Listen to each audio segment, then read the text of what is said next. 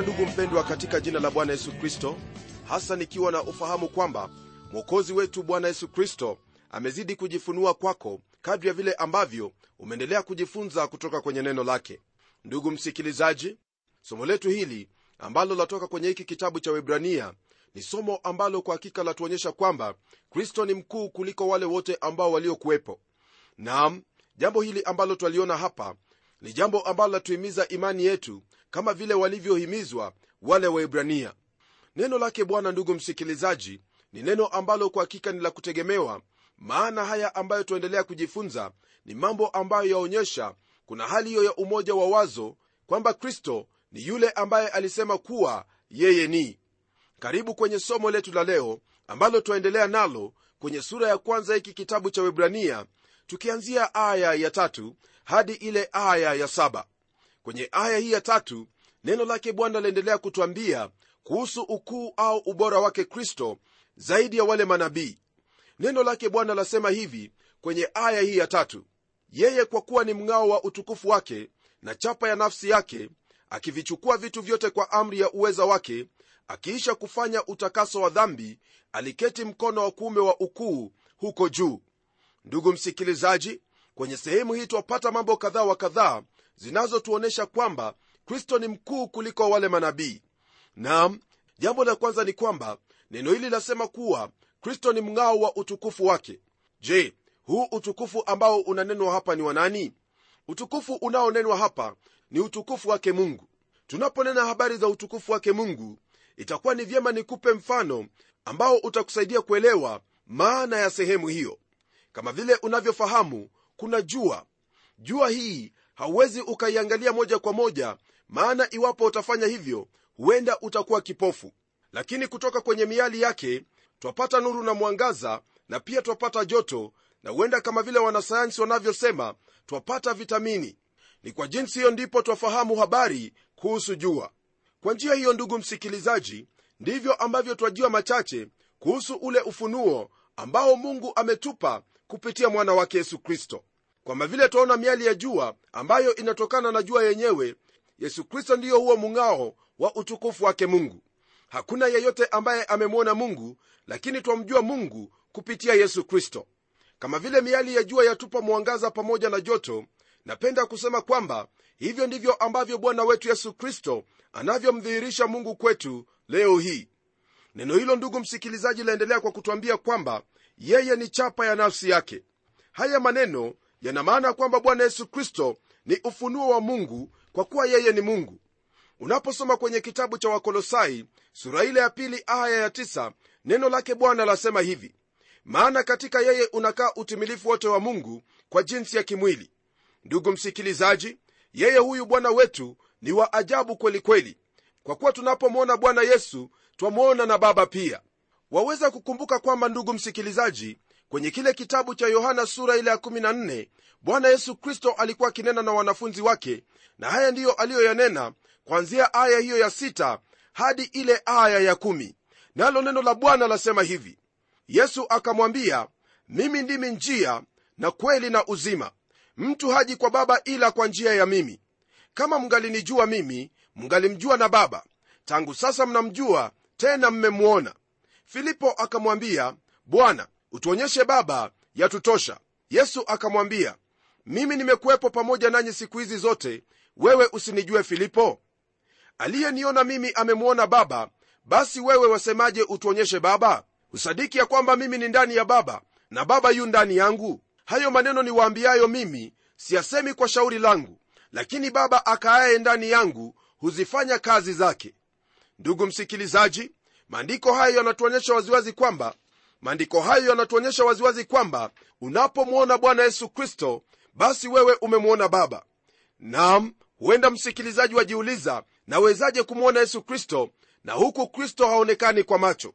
Elewa kwamba unaposoma neno lake mungu na kutenda kulingana na neno hilo basi wewe utakuwa umemwona kristo. Kwa maana yesu kristo alipokuwa akituombea katika sura ya 17 ya kitabu kile cha yohana mtakatifu alituombea sisi ambao tutaamini kwa neno la mitume. Na iwapo basi umemwamini wewe tayari umemwona. Na iwapo umemwona utaenenda kulingana na matendo hayo yani matendo ambayo yanadhihirisha kwamba wewe umemwona huyo kristo kwa njia ya biblia na pia katika maombi. Kwa hivyo ndugu msikilizaji usiwe na wasiwasi wowote ule bali wewe endelea kusoma neno lake bwana na kutenda hayo ambayo mungu amekuagiza kutenda jambo hili ambalo nanena nawe sasa hivi ni jambo ambalo lapatikana kwenye kile kitabu cha petro sura ile ya kwanza aya ya nane. Nayo neno la mungu lasema hivi kuhusu habari za kumwona kristo. Naye mwampenda ijapokuwa hamkumwona ambaye ijapokuwa hammwoni sasa mnamwamini na kufurahi sana kwa furaha isiyoonekana yenye utukufu. Ndugu msikilizaji iwapo wewe umemwamini kristo basi una furaha furaha yenye utukufu kwa hivyo furaha hiyo ni thibitisho kwamba wewe umemwona kristo kwa imani ndani ya moyo wako. Msikilizaji jambo lingine ambalo twaliona hapa lahusu jinsi ambavyo neno hilo lasema kwamba alivichukua vitu vyote kwa amri ya uwezo wake.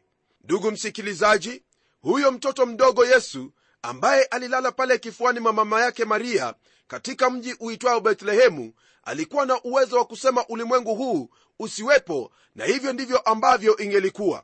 Huyu yesu ndiye ambaye anashikilia mambo yote kwa neno la uwezo wake. Sio kwamba tu aliviumba vitu vyote kwa uwezo wa neno lake bali tuaona kwa njia iliyo wazi kabisa kwamba anayashikilia mambo yote kwa uwezo wake.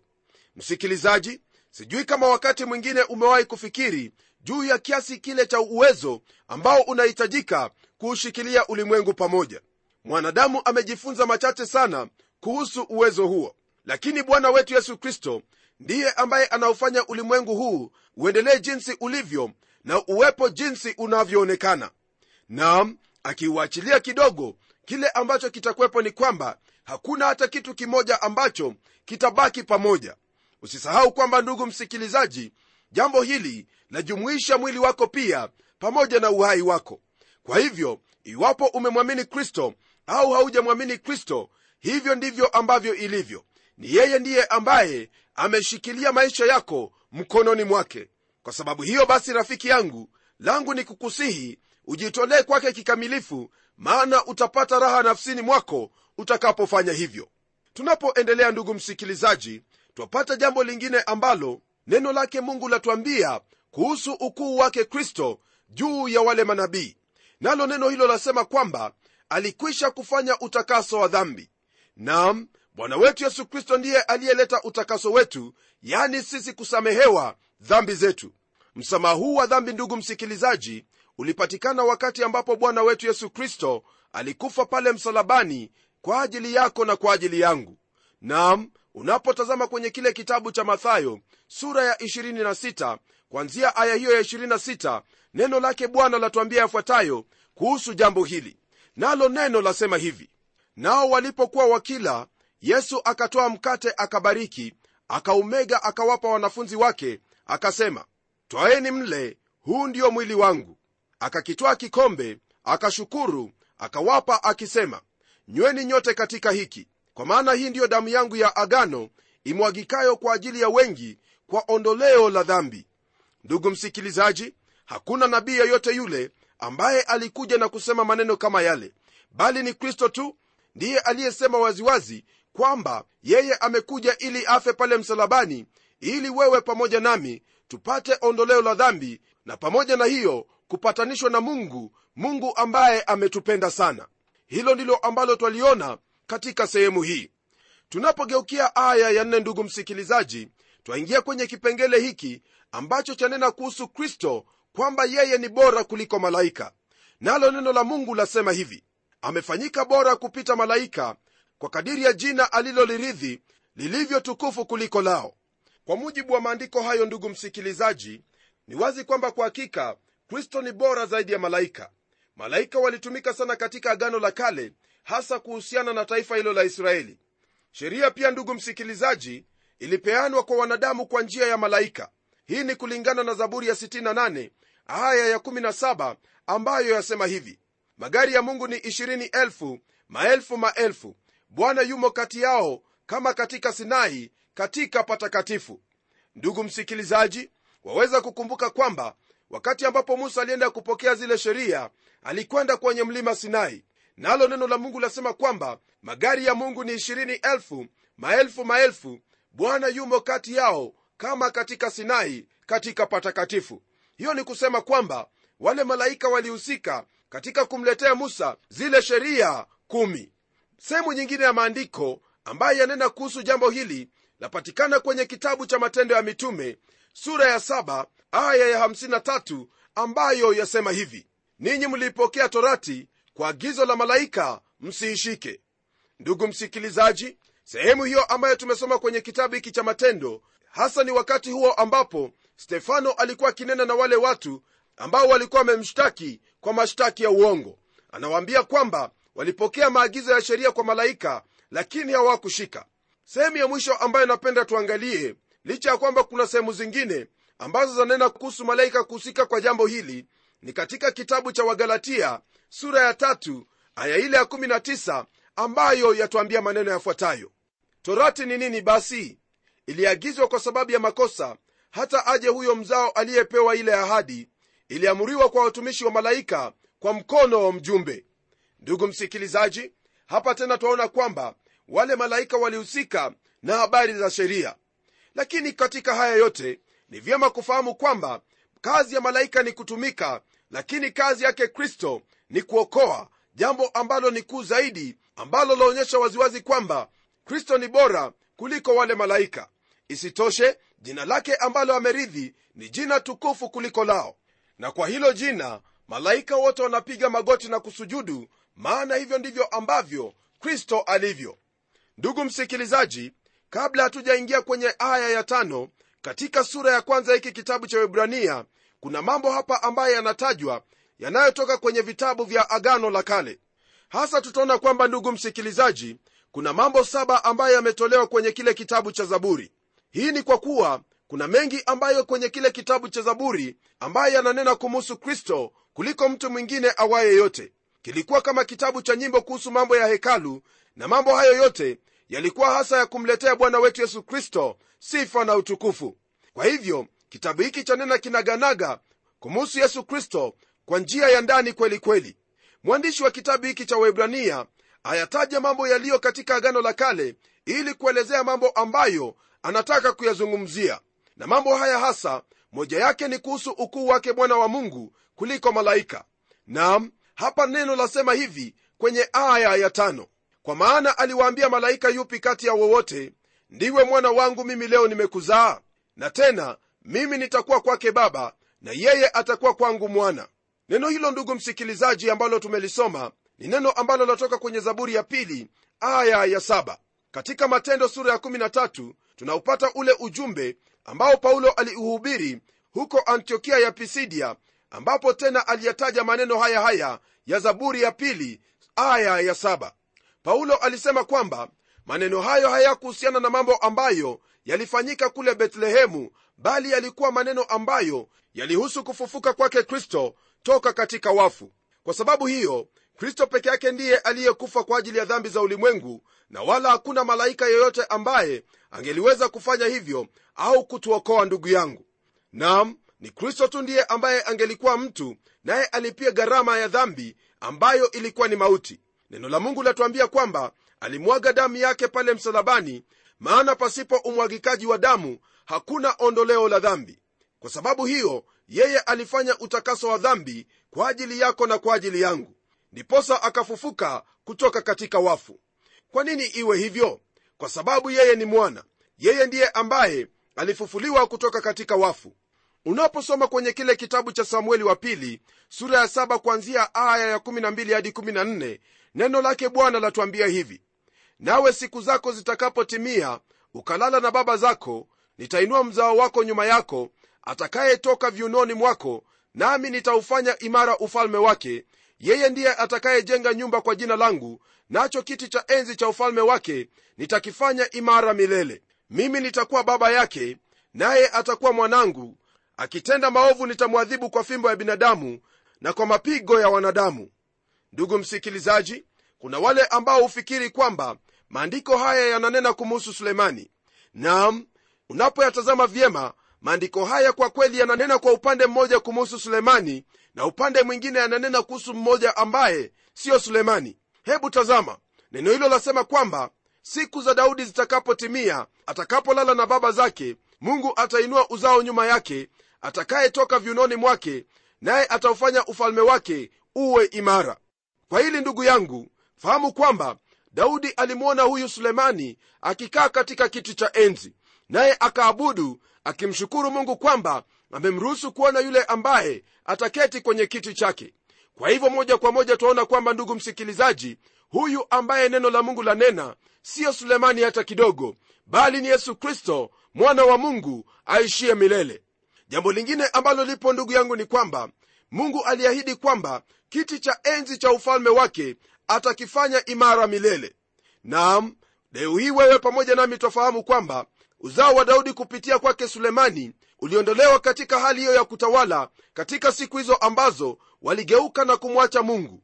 Neno hilo la mungu ndilo ambalo tulijifunza katika kile kitabu cha yeremia.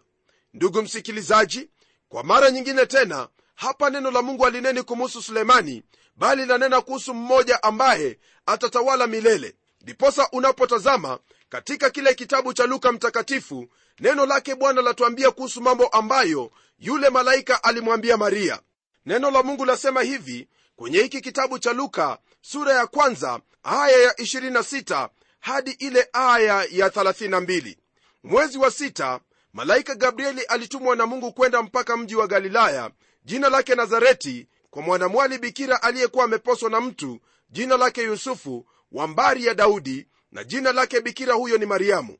Akaingia nyumbani kwake akasema salamu uliyepewa neema bwana yu pamoja nawe naye akafadhaika sana kwa ajili ya maneno yake akawaza moyoni salamu hii ni ya namna gani? Malaika akamwambia usiogope mariamu kwa maana umepata neema kwa mungu. Tazama utachukua mimba na kuzaa mtoto mwanamume na jina lake utamwita yesu. Huyo atakuwa mkuu ataitwa mwana wa aliye juu na bwana mungu atampa kiti cha enzi cha daudi baba yake. Rafiki msikilizaji maandiko hayo ambayo tumesoma ni maandiko ambayo yanathibitisha waziwazi kwamba haya ambayo neno la mungu lanena hapa yanamuhusu bwana yesu kristo na siyo sulemani hata kidogo. Ndiposa twaona kwenye aya hii ya tano kwenye hiki kitabu cha webrania sura hii ya kwanza kwamba haya maandiko yanamnenea huyo mmoja ambaye nimemtaja hapa yani yesu. Ndugu msikilizaji kwenye aya ya sita neno lake bwana laendelea kwa kutwambia hivi. Hata tena amletapo mzaliwa wa kwanza ulimwenguni asema na wamsujudu malaika wote wa mungu. Hili ambalo twalisoma hapa ndugu yangu ni neno ambalo lapatikana katika zaburi ya 97 na pia kwenye kile kitabu cha kumbukumbu la torati sura ya 32 aya ile ya 43 kweli malaika zake mungu ni wa ajabu lakini wao wapo chini ya mwana wa mungu. Wao ni watumishi wake wao humwabudu kwa kuwa yeye ndiye bwana juu yao. Kwenye aya ya saba katika hiki kitabu cha webrania sura ya kwanza neno lake bwana laendelea kwa kutwambia hivi na kwa habari za malaika asema afanyaye malaika wake kuwa pepo na watumishi wake kuwa miali ya moto. Ndugu msikilizaji haya ambayo twayasoma yanapatikana kwenye zaburi ya 14 aya ile ya 4 malaika hawa ni wa bwana wao ni watumishi wake na umwabudu hili ni jambo la maana sana maana kuna watu wengi ambao siku hizi ndugu msikilizaji wanapenda hata kuabudu malaika na hilo ni jambo ambalo halifai hata kidogo. Waweza kukumbuka kwamba katika kile kitabu cha ufunuo wakati ambapo yohana alijaribu kumwabudu yule malaika malaika yule alimwambia kwamba asitende jambo hilo bali amwabudu kristo. Huyu mwandishi wa kitabu hiki ambaye ni mwebrania kwa jinsi yoyote ile anaonyesha ukuu wake kristo kwamba ni mkuu kuliko malaika na hapa twaona kwamba anayetumia maneno ya agano la kale yaliyoandikwa mle ili kuthibitisha jambo hili. Rafiki msikilizaji ni tumaini langu kwamba umeona jinsi ambavyo huyu mwandishi ameweka msingi kamili ili kwamba huduma yake kristo kwa wale waumini iweze kuonekana sawasawa. Ningependa kukuambia kwamba ni jambo lililo bora kuelewa kuwa habari za malaika ni jambo lenye umuhimu sana kwa waibrania maana wengi wao walikuwa wanafahamu mambo haya kupitia kwenye agano la kale walifikiri kwamba malaika walikuwa ni karibu sana na mungu kuliko viumbe vingine vyote. Jambo hili hasa lina maana kwao kwa kuwa mara nyingi watumishi wote wa mungu pamoja na manabii malaika ndio ambao walinena pamoja nao. Malaika walikuwa ni viumbe muhimu sana kwa hawa watu wa kiebrania. Katika kanisa siku hii ya leo ni kweli kwamba malaika hawaonekani kwa wingi lakini hatuwezi tukasema kwamba huduma yao haipo mungu anajua ni kwa nini yeye amewaweka jinsi hivyo na wala hawaonekani kama vile ilivyokuwa hapo awali. Tena usisahau kwamba ndugu msikilizaji malaika walitumika sana wakati ule kwa sababu walikuwa wakileta ujumbe. Lakini kwa kuwa wewe pamoja nami tumempokea roho mtakatifu ambaye anayatwaa yaliyo yake kristo na kutupa sisi basi huduma ya malaika ni kana kwamba imebadilika na kuwa ya aina nyingine usiniulize ni huduma gani rafiki yangu maana sijui bado ni huduma gani. Lakini najua kwamba wao wanatuhudumia kwa njia ambayo bado hatujaambiwa katika neno lake mungu. Ndugu msikilizaji haya ndiyo mambo ambayo twajifunza kutokana na hali hiyo ya kufahamu kwamba kristo ni mkuu kuliko malaika. Na iwapo ulikuwa unafikiri kwamba malaika ndiyo ambao wana umuhimu sana basi badilisha mawazo yako maana hicho ambacho unakifanya kwa hakika si kweli tena akimpendezi mungu hata kidogo. Kuna watu wengine ambao rafiki yangu mmoja aliniambia kwamba wanawaamini malaika sana kuliko jinsi wanavyomwamini kristo. Iwapo jambo lolote litatokea utasikia wanaita jina gabriel au wanaita mikaeli. Naam hiyo ni kwa kuwa huenda wamesoma sana kitabu kile cha danieli ambacho twampata gabrieli pamoja na yule mikaeli. Lakini msikilizaji wangu kumbuka kwamba danieli aliishi wakati ambapo ilikuwa ni lazima yale ambayo alikuwa anayapokea yaletwe kwake na hao malaika. Lakini wewe leo hii unaye huyo ambaye ni mkuu yule ambaye amefanyika bora kupita malaika huyo ambaye ametukuzwa ambaye yu pamoja nawe kwa kuwa ameahidi kwamba hata kuacha wala kukupungukia. Jambo lingine pia ni kwamba wale malaika hawatendi neno lolote ila lile ambalo wametumwa maana wao ni watumishi. Kwa hivyo kati ya mtumishi na bwana nani aliye mkuu? Ukweli wa mambo ni kwamba bwana ndiye mkuu na kwa jinsi hiyo basi kristo ndiye bora tena ndiye mkuu kuliko hawa malaika tena malaika wote wa mungu wanamsujudu. Rafiki msikilizaji kristo ni bora kuliko malaika na ni bora kuliko manabii na yeye ndiye ambaye twafaa kumwamini na kumtumaini. Mtumaini huyu kristo maana katika yote ambayo waweza kufikiria kuyatumaini yote hayo yatakuwa hayana msingi wowote ule. Bali unapomtumaini kristo na kumwamini kristo yeye atakuwa pamoja nawe nawe utafurahia siku zote maishani mwako. Ndugu msikilizaji naamini kwamba utatenda hayo maana haya ndiyo mapenzi ya mungu kwa ajili yako. Hebu natuombe pamoja. Baba wetu tena mungu uishie milele na kushukuru kwa ajili ya fursa hii njema fursa ambayo bwana tumezidi kufahamu kwamba kristo ni mkuu kuliko manabii kristo ni mkuu kuliko malaika. Wewe ambaye umemwinua kristo umesema kwamba malaika wote wamsujudu na vivyo hivyo wanadamu wote yawapasa kumsujudu kristo. Ni ombi langu kwamba ndugu yangu msikilizaji anapoendelea kutafakari haya ambayo tumejifunza siku hii ya leo atafahamu kwamba kristo ndiye bora na kristo ndiye ambaye anafaa kumwamini siku zote maishani mwake na kushukuru kwa kuwa nimeomba haya katika jina hilo la yesu kristo ambaye ni bwana na mwokozi wetu. Amen. Rafiki msikilizaji mimi namshukuru mungu kwamba katika yote ambayo tumejifunza siku hii ya leo jambo ambalo lipo ni hili kwamba kristo ni bora kuliko malaika na hivyo ndivyo itakavyokuwa siku zote. Mtumaini huyo ambaye ni bora kuliko wote maana huyo atakutendea mambo mema maishani mwako hadi kipindi kijacho tutakapokutana tena sana wakati kama hii. Mimi ni mchungaji wako jofre wanjala munialo na neno litaendelea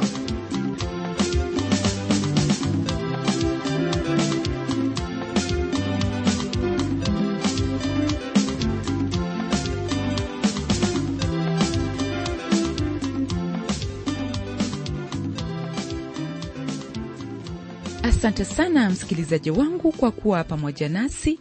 Na iwapo una jambo la kutuambia au una swali la kutuuliza tafadhali jisikie huru kabisa kutuandikia barua kwa mtayarishi kipindi cha neno transworld radio. Sanduku la posta ni 21514 nairobi kenya. Au pia waweza kuniandikia email ambayo anwani yangu ni pomodo at twr.co.ke na kama kawaida na kusihi tutembelee kwenye websaiti yetu ambapo utapata mengi kuhusu hiki kipindi cha neno. Anwani ya websaiti yetu ni www twrafrica org na hadi wakati mwingine ndimi mtayarishi wa kipindi hiki pamela umodo nikikuaga nikikutakia amani ya mwenyezi mungu. Neno litaendelea